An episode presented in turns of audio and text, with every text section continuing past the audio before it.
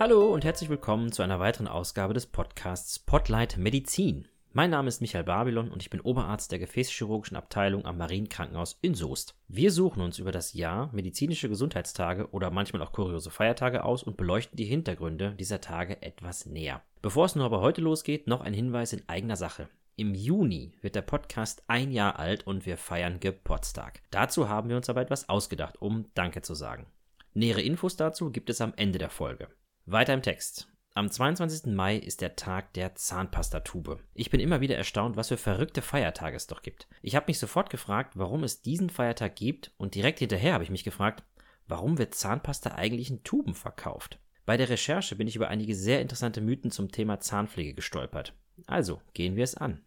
Die Pflege unserer Zähne ist nicht etwa eine Erfindung der Neuzeit und kam auch nicht knall auf Fall. Das hat sich langsam entwickelt. Schon die Neandertaler betrieben vor ca. 130.000 Jahren Zahnpflege. Mit spitzen Gerätschaften aus Holz oder Knochen schabten und pulten sie sich die Essensreste aus den Zähnen. Davon gab es einige, schließlich war die frühzeitliche Ernährung sehr faserig. Aber was noch viel erstaunlicher ist, sie konnten sogar bereits Zahnschmerzen, zumindest rudimentär, behandeln. Bekam der Neandertaler eine dicke Backe vor Zahnschmerzen, suchte er einen bestimmten Baum, sofern er in seiner Nähe wuchs. Er suchte eine Zitterpappel und kaute auf dem Holz herum und versuchte damit Karieslöcher auszuschaben. Warum die Linderung versprach, verstand der Neandertaler allerdings noch nicht. Das Holz der Zitterpappel enthält Salicylate. Diese werden im Körper zu Salicylsäure umgewandelt und haben eine entzündungshemmende und schmerzlindernde Wirkung. Wir benutzen die Salicylate heute noch und wahrscheinlich hat fast jeder Erwachsene schon mal Salicylate eingenommen, allerdings nicht mehr von den Bäumen. ASS, Aspirin oder Acetylsalicylsäure wird heutzutage synthetisch hergestellt. Eine lange Erfolgsgeschichte. Um 5000 vor der Zeitenwende nutzten die Menschen in Ägypten ebenfalls pflanzliche Zahnpflegemittel. Sie kauten auf den Zweigen des sogenannten Zahnbürstenbaums. Die Zweige fasern durch das Kauen immer weiter auf und erinnern schließlich an eine Art Zahnbürste, mit der dann die Zähne weiter gereinigt wurden. Was den Ägyptern nicht bewusst war, was wir aber heute wissen, der Zahnbürstenbaum enthält eine recht hohe Konzentration von Fluorid. Fluorid ist heute in vielen Zahnpastas enthalten und schützt die Zähne auf mehrere Weisen. Fluorid unterstützt die Remineralisation des Zahnschmelzes und verringert das Kariesrisiko. Fluorid bildet nach dem Auftragen eine Art Schutzfilm auf den Zähnen und stört den Stoffwechsel von Bakterien und hemmt so deren Ausbreitung. In einigen Ländern wird Fluorid sogar dem Trinkwasser zugemischt, in Deutschland allerdings nicht. Bei den Römern funktionierte Zahnreinigung etwas anders.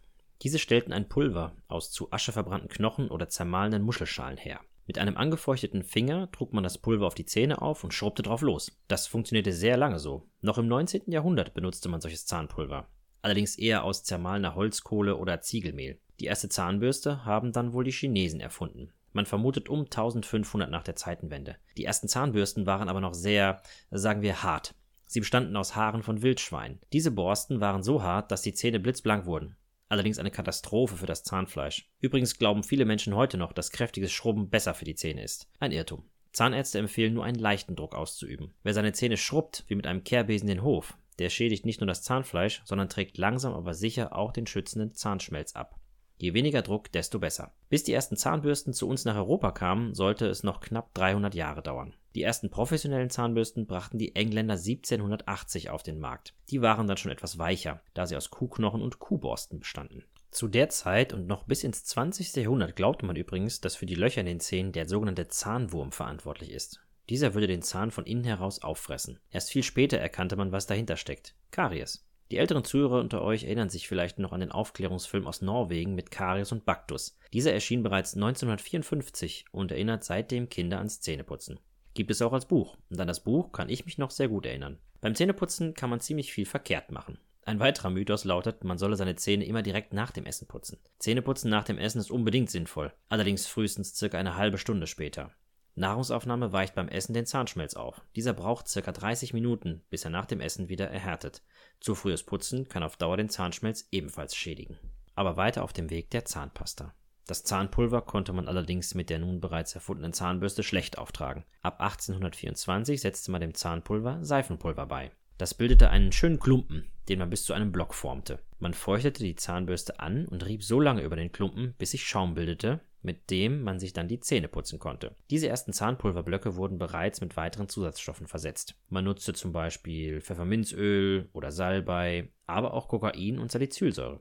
Alles immer noch ein bisschen unhandlich, aber schon besser. Weiße Zähne galten auch damals wie heute bereits als Schönheitsideal.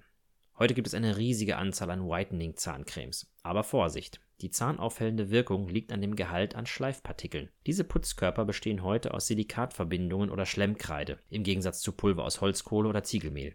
Allerdings dienen beide der mechanischen Reinigung.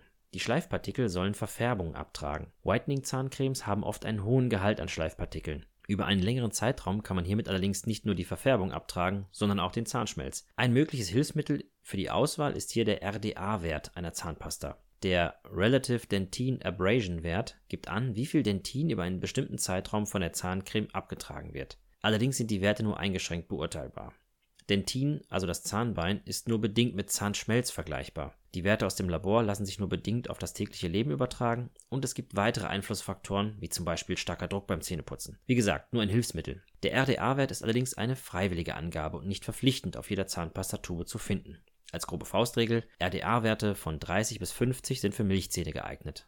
Ein Wert von 50 bis 80 eignet sich gut für Erwachsene und die tägliche Anwendung. Ein RDA-Wert von über 100 ist schon sehr stark abrasiv und sollte nicht dauerhaft angewendet werden. Es gibt Zahnpasten mit einem Wert bis zu 250 und die sind auch zulässig in Europa. Von solchen Zahnpasten kann man allerdings nur abraten. Also, Zahnpulverblöcke gab es ab 1824 und die erste richtige Zahnpasta kam kurze Zeit später 1850 auf den Markt. Der amerikanische Zahnarzt Washington Sheffield setzte einfach Glycerin bei. Dadurch erhielt diese eine pastenartige Struktur. Ein Problem gab es da allerdings. Die Zahnpasta wurde weiterhin in der üblichen Keramik- oder Blechdose verkauft und aufbewahrt. Aber in den Dosen trocknete die Paste sehr schnell aus und wurde hart. Aber hier kam, wie so oft in der Geschichte, der Zufall zur Hilfe. Sheffields Sohn studierte in Paris. Der traf eines Tages bei schönem Sonnenschein auf Kunstmaler, die ihrem Handwerk unter freiem Himmel nachgingen.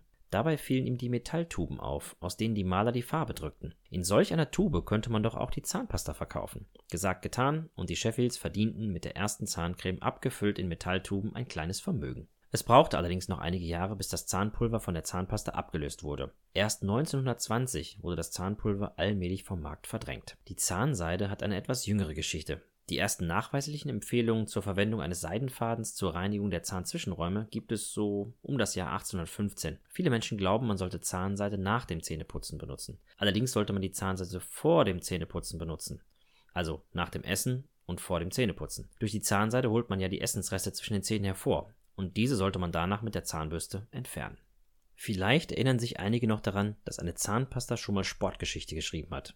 Der verfilmte Kriminalfall wurde als Zahnpasta-Affäre bekannt. Dieter Baumann, ein renommierter Leichtathlet und Olympiasieger über 5000 Meter 1992 in Barcelona, der sich stark gegen Doping im Sport engagierte, geriet 1999 selbst unter Verdacht. Baumann wurde im November 1999 positiv auf das Dopingmittel Nandrolon getestet. Baumann selbst bestreitet, das Mittel bewusst eingenommen zu haben.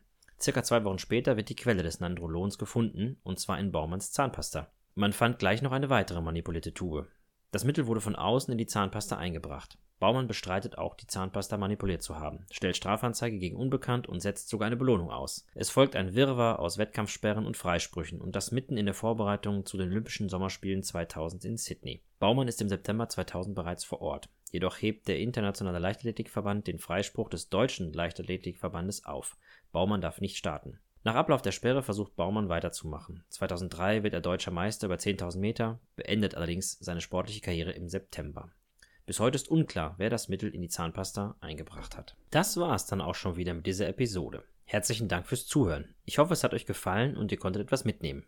Wenn ja, dann empfehlt uns doch gerne weiter an Verwandte oder Freunde. Den Podcast gibt es auf allen gängigen Podcast-Portalen wie Spotify, Apple oder auch zum Beispiel YouTube. Wenn ihr Kritik üben möchtet oder uns etwas anderes mitteilen möchtet, dann schreibt mir doch bitte an m.babylon.hospitalverbund.de. Wie bereits erwähnt, feiern wir im Juni einjährigen Geburtstag. Das Projekt hat uns bisher sehr viel Spaß gemacht und wir würden uns gerne bei unseren Zuhörern bedanken. In der Juni-Folge wird es ein Geburtstagsrätsel geben, bei dem es auch etwas zu gewinnen gibt.